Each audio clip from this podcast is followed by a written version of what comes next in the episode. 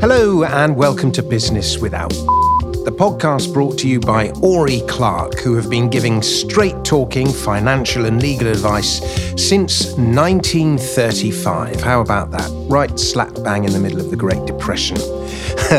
My name's Dominic Frisby, and alongside me, well, it's a good time to start a business in a depression, isn't it? Um, my name's Dominic Frisby, and alongside me today is my co host and partner at Ori Clark, Juliet Ori, who is on a mission to bring the fascinating business stories that the firm's clients are living to a wider audience with this podcast. So, Juliet, how are you doing? Who is our guest today? What are we going to be talking about? Well, hello, Dominic.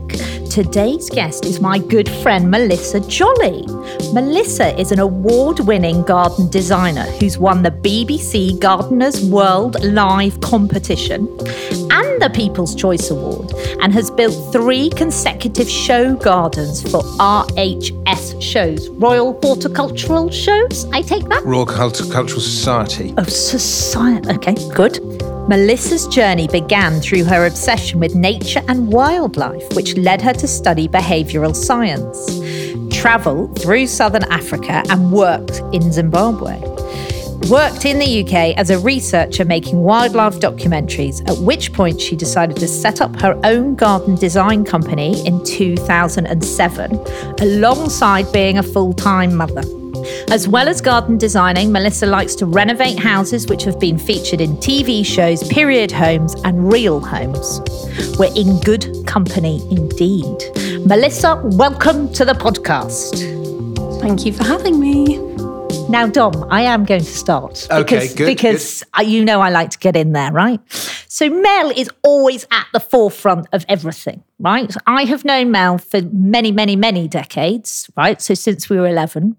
I just like to put in there she was the first to have a boyfriend, the first to get married, the first to have children, the first to renovate, buy a property when we were all still in the bars being busy and naughty. She was very responsible. I'm putting that in there for her children. Anyway, she is always full of wisdom and always at the forefront, right? So she moves out of London. She moves to Bristol, which is now the place to live. She did that more than a decade ago. And now she's she's in the wonderful, joyful Berkshire. I shan't declare exactly where, uh, with a menagerie of animals. And if you go and visit her, Dom, it is like going to the good life. Very good. And I imagine I, am going to get Juliet to describe your garden to me. I think it's better if it comes from a third party in a sec. So prepare your description, Juliet. But I imagine this year, with the sort of big exodus from the cities and everyone rediscovering gardens and w- wanting to get back in touch with nature and reevaluating their lives and all the rest of it, I imagine you've had a fairly busy year. It has been the busiest year since I started. Yeah. I mean, it doesn't surprise me because I know how gardening makes me feel. What do you mean, how it makes you feel? So I find it very therapeutic.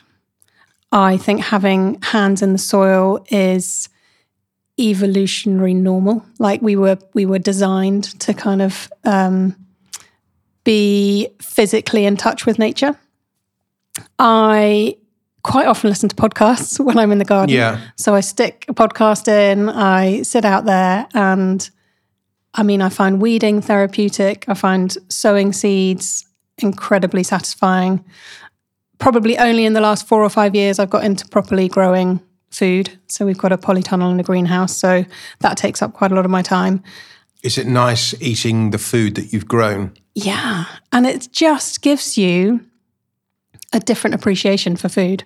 So I grow peas. They're probably one of my favorite things to grow because the taste of a fresh pea, not cooked, just straight from the pod, before you've even got back to the house, is like a little tiny sweet. And it's not like going to the freezer. I don't know, you know, I'll go to the freezer and, and cook a load of peas. But when you've grown them, you realize what's gone into that you know, I, I will quite often bring our own homegrown peas in, a tiny little handful, like a tablespoonful, and put them on the top of a salad. I'm like, well, that's amazing. That's like little tiny, you know, tiny bits of beautifulness. Can you answer a question for me? This is something that's been nagging away, and the internet has not given me the answer that I've been looking oh, for. Oh God, if the internet doesn't know. Well, well, I think I think the internet does know. It just hasn't given me the answer that I wanted to hear, which is I once listened to a podcast about longevity. And they studied all these various places in the world where people live extraordinarily long lives. I think there's various Greek islands, there's bits of Costa Rica, certain parts of Japan hmm. where people just w- live way longer than they do anywhere else. And one of the, th- the things they found in common with all of these places is one, they had very high fish content in their diet. The other thing they had is very high bean content in their diet, as so much so that they would eat some form of bean almost every day. Is a pea a bean? Oh God. I was hoping for some Is real wisdom. I was waiting for you to tell me you were moving to one of Does- these amazing. do peas count? I mean, I want to say no, but I don't know why. I don't know why. I'm probably going to get horribly told off. They've they've got pods. They've got beans inside. I don't know. So sadly, yummy though peas are, they don't quite count. No. So Juliet, why don't you describe Mel's garden to us? So, Mel, you will correct me if I get any of this wrong, because as you know, I'm a I'm a bit useless. But it, is like the most magical place. You go down this lane, and Mel bought some land off a farmer, so she always ends up, you know, finding some relic somewhere. And I remember meeting in in you know, she used to come up to town, and we we'd get great pictures or, or stories of the renovation of, of this shack. I mean, it literally was something falling down. And of course, Mel has made it this like magical home and restored everything. So you've got a beautiful home down a country lane, and then she has built out all different areas. So you've got this wild garden, you've got beautiful views, animals everywhere. So so why I describe for those that are old enough will remember the good life. You know, Mel is that person that you want be able to go and visit. And I, I went during the pandemic, when we were actually allowed, of course, to, to visit Mel with my children because we're doing our city living and uh, they wanted to ride a pony. I was like, oh God, who do I know owns owns a pony or any of those things? So we went to, to Mel's house, and my children's eyes were like on stalks because not only does Mel have a pony, she has a dog, she has a cat, she has chickens. She then has all these the, the greenhouses and polytunnels where you walk in and you just start eating, and we like ate the most magical things and my children were then obsessed with with then pulling up half her garden and half of the vegetables. And we we kind of had to remove ourselves because they got a little carried away you know removing the cucumber off the vine and getting involved. But it, it, it's the most beautiful place but Mel, you have successfully managed, and you are one of my only mates really that successfully manages a work life balance. And I want to discuss how you achieve that because you have managed to be a mom and do all of these things and then start a business. And not only did you start a business, you have won awards. Like you are super freaking talented. And you always put yourself down and you always are like, oh, I just do a bit of this. And it's like this spectacular thing you've created. That's very sweet of you to say that. Uh, yeah, work life balance is fundamental, I think, to how I work. So, without thinking about it too much, but I, I always will say now, you know, the whole reason that I set up my own business with all its, you know, it's definitely not plain sailing. It's definitely not easy. There have been times on a Friday night where I wish I was employed and could clock off and say, I'm done, and not have the responsibility of clients and managing people and designing and doing everything. I hold it in my head that I did it for flexibility. So I virtually never missed one of the kids' plays. I never missed their matches. It didn't matter how busy I was. I said the only reason I did this was so that I can drop everything and go if I need to, or I don't want to miss out on stuff. I think I've always listened to older people very carefully who say it goes in a flash. And I've just thought, you hear so many people say that, that it has to be true. And I can definitely say it now, you know, even with just older teenagers, it goes in a flash. And don't miss any of those things because there's plenty of time. I mean, my granny worked full time until she was 84. I've still got decades left, hopefully. And if I haven't got decades left, I'd rather have spent it with the children. What did she do? She was an optician. She was the main breadwinner in, well, my, my grandfather was a policeman and retired at 55, and so brought up my mum while my granny worked full time. So I kind of, I've always had that in my head thinking there's plenty of time if I can give the kids their 18 years. And, And then it's you- my time to fly. That's what I keep thinking. So I'm nearly there. Timmy, you have, and it, it it's all in a mindset of like where what is achieving, right? Like you have started a business, you have built a business, you have done incredible work. I want to discuss some of your incredible work. So, how does one become an award-winning garden designer? Well, you have to go and train as a garden designer. Um, so that was step one. And I How long does that last? So I did a year. Um, you can do degrees. I, I'm not entirely sure how many places do degrees. You can obviously be a landscape architect, which is a university degree. Fair few landscape architects become garden designers, and vice versa. There are a few garden designers who might go on to do landscape architecture. Quite a few architects also become garden designers, which always there's a real hierarchy within design, and, and architects sit at the top for me. So I'm always incredibly intrigued when architects become garden designers. Do you find with people, you know, they buy their house, they spend hundreds of thousands, millions buying their house, they spend an absolute fortune and they spend an absolute fortune, you know, doing it up. And it's their great pride and joy and it's the biggest investment they ever make and all of those things. And then the gardens are sort of afterthought and people don't allocate nearly as much you know, if you've got a house, maybe, I don't know, I'm making the numbers up, but maybe, you know, say 60% of the budget should be buying the house, 20% of the budget should be doing up the house, and another 20% of the budget should be the garden. And whereas people sort of They totally spend fortune- underestimate. yeah, they, uh, people underestimate what needs to be spent on a garden, basically. Yeah, I agree wholeheartedly that the that people underestimate how much it costs. But in the, over the last ten years, it has gone from pretty much what you described.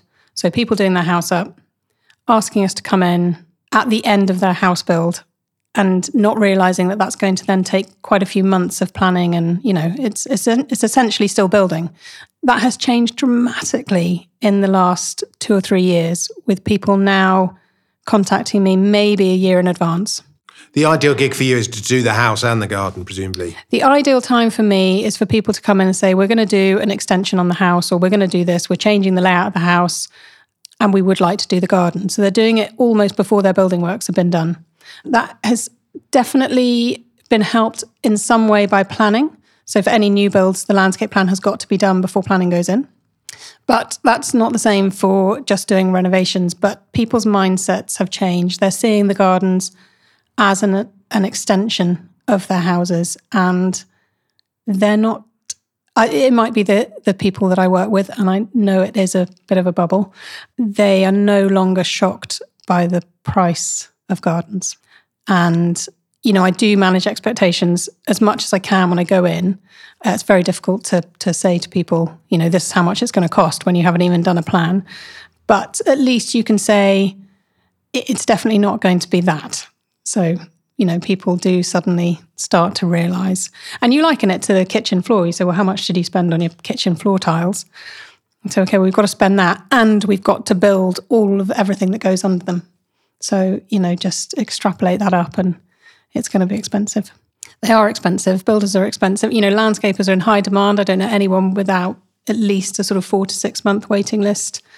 Yeah, it's, it's a it's a very busy industry right now, and it is definitely uh, feeling the effects of high demand, Brexit, pandemic. Everything's come together why, in a why perfect Brexit? storm. So materials are really tricky to get hold of at the moment. Plants are, I've never known it difficult to get hold of plants at the moment. I'm going to three, four, five, six different nurseries to try and source plants. One of them sources from Europe. It, you, they just can't get them. So they're, you know, he was saying, some of them were saying, you know, they've had years to go through the details on this. And it wasn't literally until Brexit happened that they suddenly said, can't supply this, can't supply that, can't supply that. And it's all because of the knock on, I don't know, I guess, whatever fees they're paying for export. I thought the crazy. um, I don't know, but I thought the issue was exports, not imports. No, exports Oh, from the us. UK are meeting with all sorts of regulatory barriers in Europe, but imports from Europe, they're just following the previous rules until the new rules are established. Definitely having knock ons, especially from, you know, I was, they were definitely talking about German nurseries having real problems. And, it, and it's nothing to do with the nurseries not wanting to sell their Yeah. stock. Um, I don't see what the problem is. Like we want to buy French wine, the French want to sell us wine. What's the Yeah. problem? But there seems to be. but also, I think it's the your high lot, demand. Juliet. It's uh, the admin. I, I know it's to do the with the admin. I know there's a lot stuck on bones. Is it, is it lawyers? Is it lawyers causing all of this problem? I've no doubt. I've no doubt. I will. I will take the blame for the shortage of plants here. the only the, the massive problem with shortage of plants is this isn't going to go away next year. This is going to have a knock on effect for years. And remember, if you like what we do here, please rate and review us on Apple Podcasts or follow us on Spotify so you'll never miss an episode. And now, a quick word from our sponsor. At Ori Clark, we understand that many of our clients want to be better informed about the issues they face, but don't have the time to wade through all of the legalese and accounting jargon to get there. We know that people love our easy to read quick guides on the most common problems facing our clients, and if you're here, then you probably like podcasts. So we thought, why not combine the two and make it even easier for people to access the knowledge of our team of multidisciplinary experts? Recently, Dominic Frisby sat down with Simon Walsh and Ian Phipps to talk about best practice for setting up a UK company. It's interesting as well, Ian. I think they're talking about trying to simplify the number of filings that companies have to do. So they are cynically. talking about uh, if you submit your tax return, then you don't have to also then refile your accounts at Companies House, where at the moment you need to do multiple things, which can drive most small business owners to distraction. I was going to say, my experience of HMRC is the word simplification Yes, is Orwellian doublespeak. Absolutely. For complification. But the other issue to bear in mind with accounts, and I think it's one that a lot of our clients, you know, um, don't aren't aware of initially, is that there's quite strict audit requirements in the UK. An audit's the sort of big A word that everyone's scared of, you know, quite rightly because it's you know full review of the accounts. It's expensive, it's bureaucratic, it has to be done. But but if the company exceeds certain thresholds, or two out of three of these thresholds, then it needs an audit. Those accounts have to be audited formally by an external auditor, which we do um, for a lot of our clients. You can find our audio quick guides in the resource library at oriclark.com or search for Ori Clark Quick Guides wherever you get your podcasts. We need to discuss Hampton Court. Was this not the making of you, Mel, or, or Um, the death of you? Maybe I saw you at the end of oh. it. I think. It was yeah. So that was where I'd. It was the year after I'd qualified, and it was off the back. I'd done two smaller show gardens, and then I applied to. They have a category which is really interesting called conceptual gardens, which can be anything. They usually have some kind of charity, not not not mine but some of them are, are built for charities, Some of them are built to sort of raise awareness of, of different issues. I had one next door to me that was raising awareness of a um, war zone. Can't remember the details of it exactly, but it had, you know, sort of, it was very dry and arid and had poppies coming out. It was beautiful. And I built a gallery, proper gallery, wooden floors, white walls, and then the openings in the walls held what I had put together as displays of plants that were in the style of famous artists which is great fun. So I had like a, a Monet and I put a water feature in with a sort of image of a bridge behind it and lots of lilies. And um, I had a Rousseau that was um, like big, big jungle plants. And um, yeah, it was really fun. I did a Damien Hirst and, and you get these things called air plants that don't need any soil or water. And I put it in a glass tank in the middle and it was strung up with um, fishing twine, so you couldn't see the twine. So it's basically just this suspended air plant in the middle of a glass tank. So yeah, it was lots of fun. Lots cool stuff. fun. And, and presumably, Award winning. uh, and that's one of your award that put you on I the map, I got a did it? gold award for that. Yes, which was Amazing. Only you know one year into garden design, and Mel takes the top award. you got. You have a lot of good ideas when you first start, though. you know they're like spewing out like you can't stop them and then and everyone said oh you'll get the bug you know the the garden the show garden bug and i didn't really i i loved it and it's incredibly fun to be there and to be building with everyone and horror i mean just such hard work. You, you know you never got a budget. So it was basically me doing a lot of the building work on my own. And i had a, a lovely builder who helped me do it. But i then kind of wanted it you know it's maybe it's because i just keep wanting to push forwards. So it's like well now i want to build the business. Now i want to do real gardens and and you've managed that. I mean you have built a successful business i, I believe i'm going to be entering your wait list for, for well it's a long maybe, wait list now oh dear. No, it's fine. It's great. You can join my waitlist. Uh, I had a lovely business coach last year who helped me, and she's written a book and she has a whole chapter on no, just how to say no, when to say no. Brits how can't to say, say we can't say no. We can't. We it's not in our vocabulary. No. We, we have a complete inability. It's I don't understand why, but she had a lovely way of putting it, and she said you're not necessarily saying no because they're the wrong client for you you might be the wrong designer for them. And just flipping it and thinking, I'm not the right designer for everyone is has made it easier to say no. I have to say, Mel, I don't know how you do what you do because I can imagine many people getting fully involved and being like, this is what I would like and this is mm. how I would like it. And, and they're long relationships. You know, I've done gardens where I've been working with people for over two years. So it's not oh, blimey, something you have got to really away. like each yeah. other. And and they're at the most stressful times. They're people going through building projects. They're people spending huge amounts of money. Things are going wrong. They're living in a mess. You know, it, you're really dealing with people when they're under stress, and then you might be in their lives for a long time. Mel, I also want to know what's the easiest thing to grow. Should we be growing our own food? I think so. Do you, I, do you know why I think that we should grow our own food? This also goes back to something we were talking about before the podcast about Knepp Estate, where they've done a big wilding project.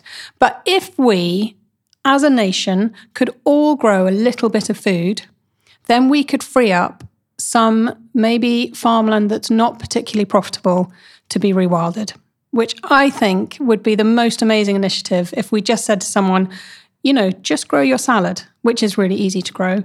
Maybe we could free up acres and acres of farmland that is I mean, I'm talking about low grade farm, you know, farmland. I don't want to, you know, we all need food, so I'm not talking about, um, you know, us not producing enough food. But I'm sure, uh, so gardens and allotments are something like 40 or 50 percent more productive than farmland.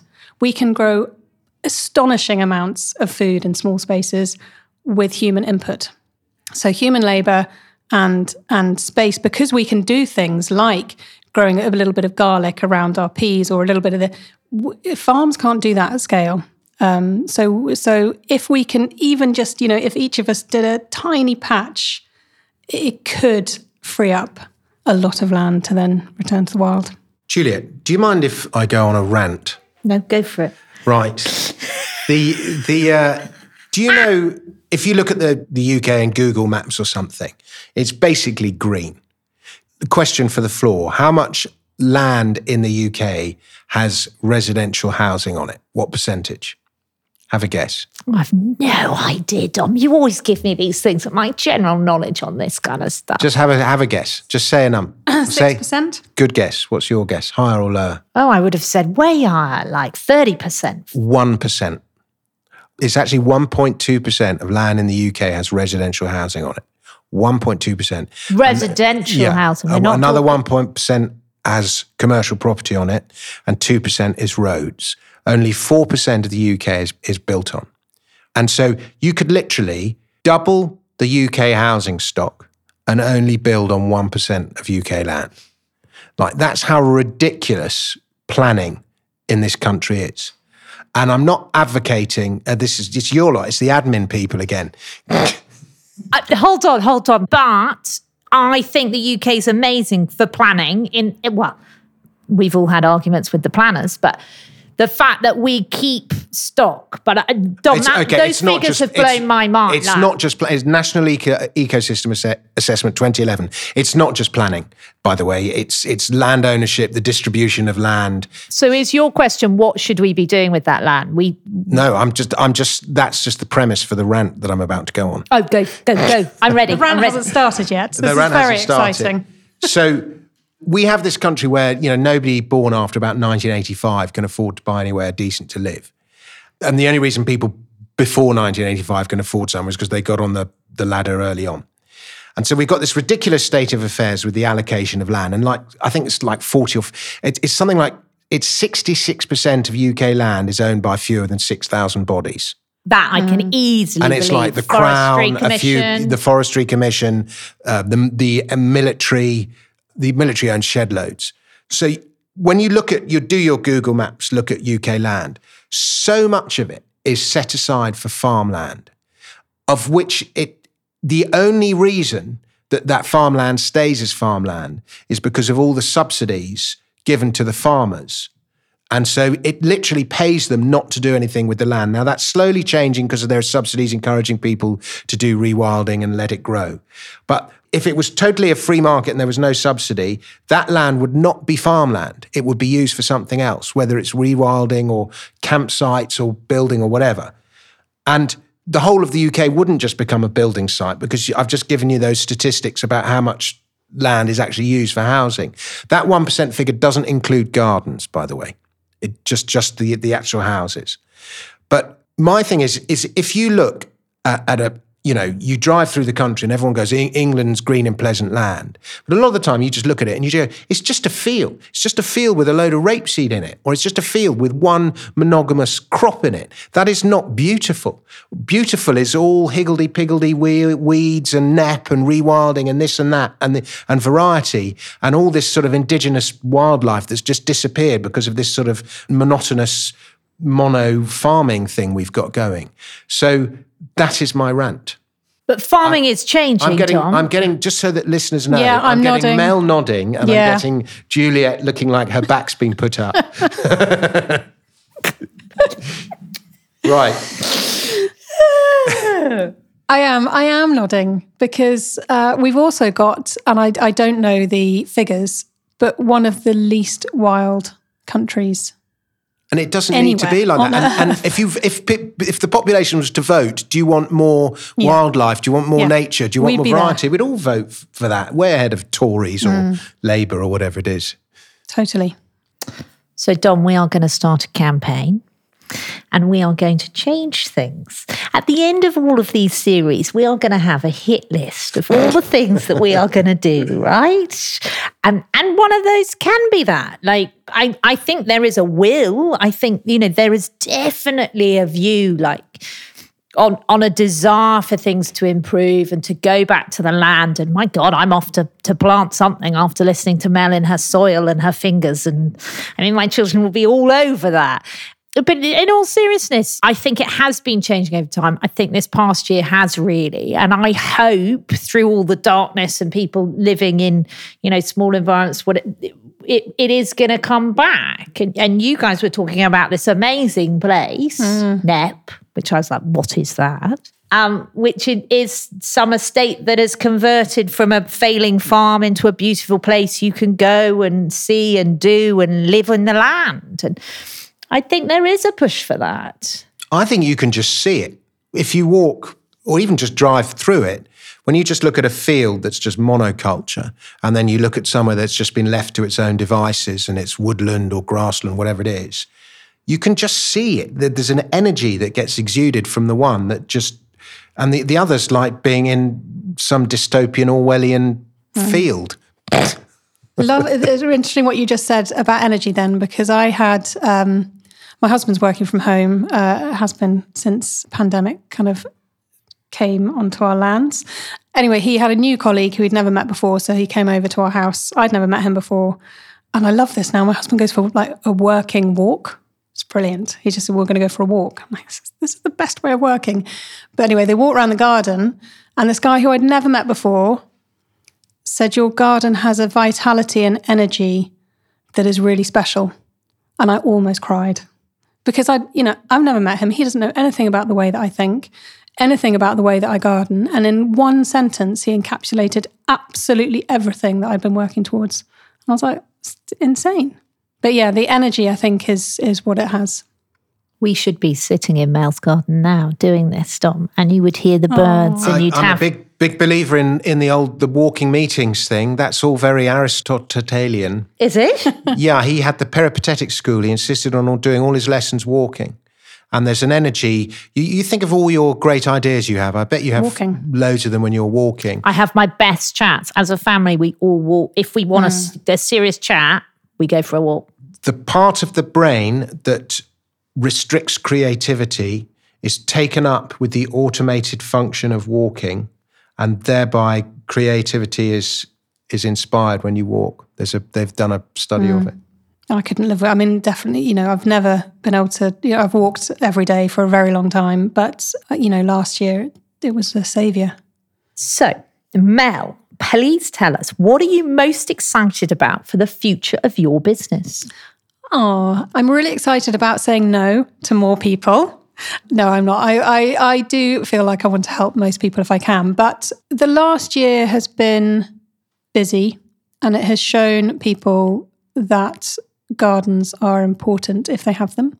And there are some great designers out there. And I think for me, I need to be really true to what I believe is the right thing to do because I think there are a lot of gardens that I can design. I know I you know over the years you learn what people want. I know that I can deliver that, but sticking to your your true beliefs is hard and sometimes needs a lot more knowledge behind me. So where I would like to be is, you know, I am in, more interested in ecological design and I just want to be a little bit truer to myself in that. I don't think it's going to, you know, there are enough designers out there for everyone. So I think it's just that whole creating that niche for myself and saying, you know, if you want this type of garden, come to me. If there was one thing in the world you could change over the next five years, what would it be? And I think you might already have said what the answer to this is, but Oh, I, I might well have done it. For me, it would be people understanding their own connection to nature. Because I think that, you know, as a nation, we are totally, you know, we're animal lovers, we're wildlife lovers. We love David Attenborough. We love watching BBC Wildlife, you know, documentaries. But now we need to connect that to, to what is outside our back doorstep and not think that because it's not the wilds of Africa or the jungles of the Amazon, it's not important. Mel, if people want to find out more about you and what you do and so on and so forth, how would one go about doing that? I I do like Instagram. I haven't got a massive Instagram following, but I am a fan. so I am melissa.jolly on Instagram. Uh, LinkedIn, I'm on there, but I'm I, I wouldn't even know what my Nobody's on LinkedIn. was on I am Tom. Just the admin team. I don't know who's on LinkedIn. Um, yeah, that's it. Uh, I You think have your in- own Instagram- website. Do you have a I've got website? my own website, Yeah. melissajolly.co.uk. Website and Instagram, they're the best places. Okay, melissajolly.co.uk. And, and Juliet, I'm sorry for insulting LinkedIn. So there you have it, ladies and gentlemen. That was this week's episode of Business Without. Thank you to our guest, Melissa Jolly, for joining us. A big thank you to you, dear listener, for listening. And we'll be back with another episode next week. And before that, if you like this show, please do rate and review us on iTunes or wherever you listen to podcasts. And remember to follow us on Instagram, Twitter, Facebook at Biz Without BS, B I Z Without BS, where you'll find more helpful business content. You can also subscribe to our YouTube channel by searching for us using the hashtag Biz Without BS or Oury Clark, O U R Y Clark. Thank you very much. Business Without is brought to you by Oury Clark.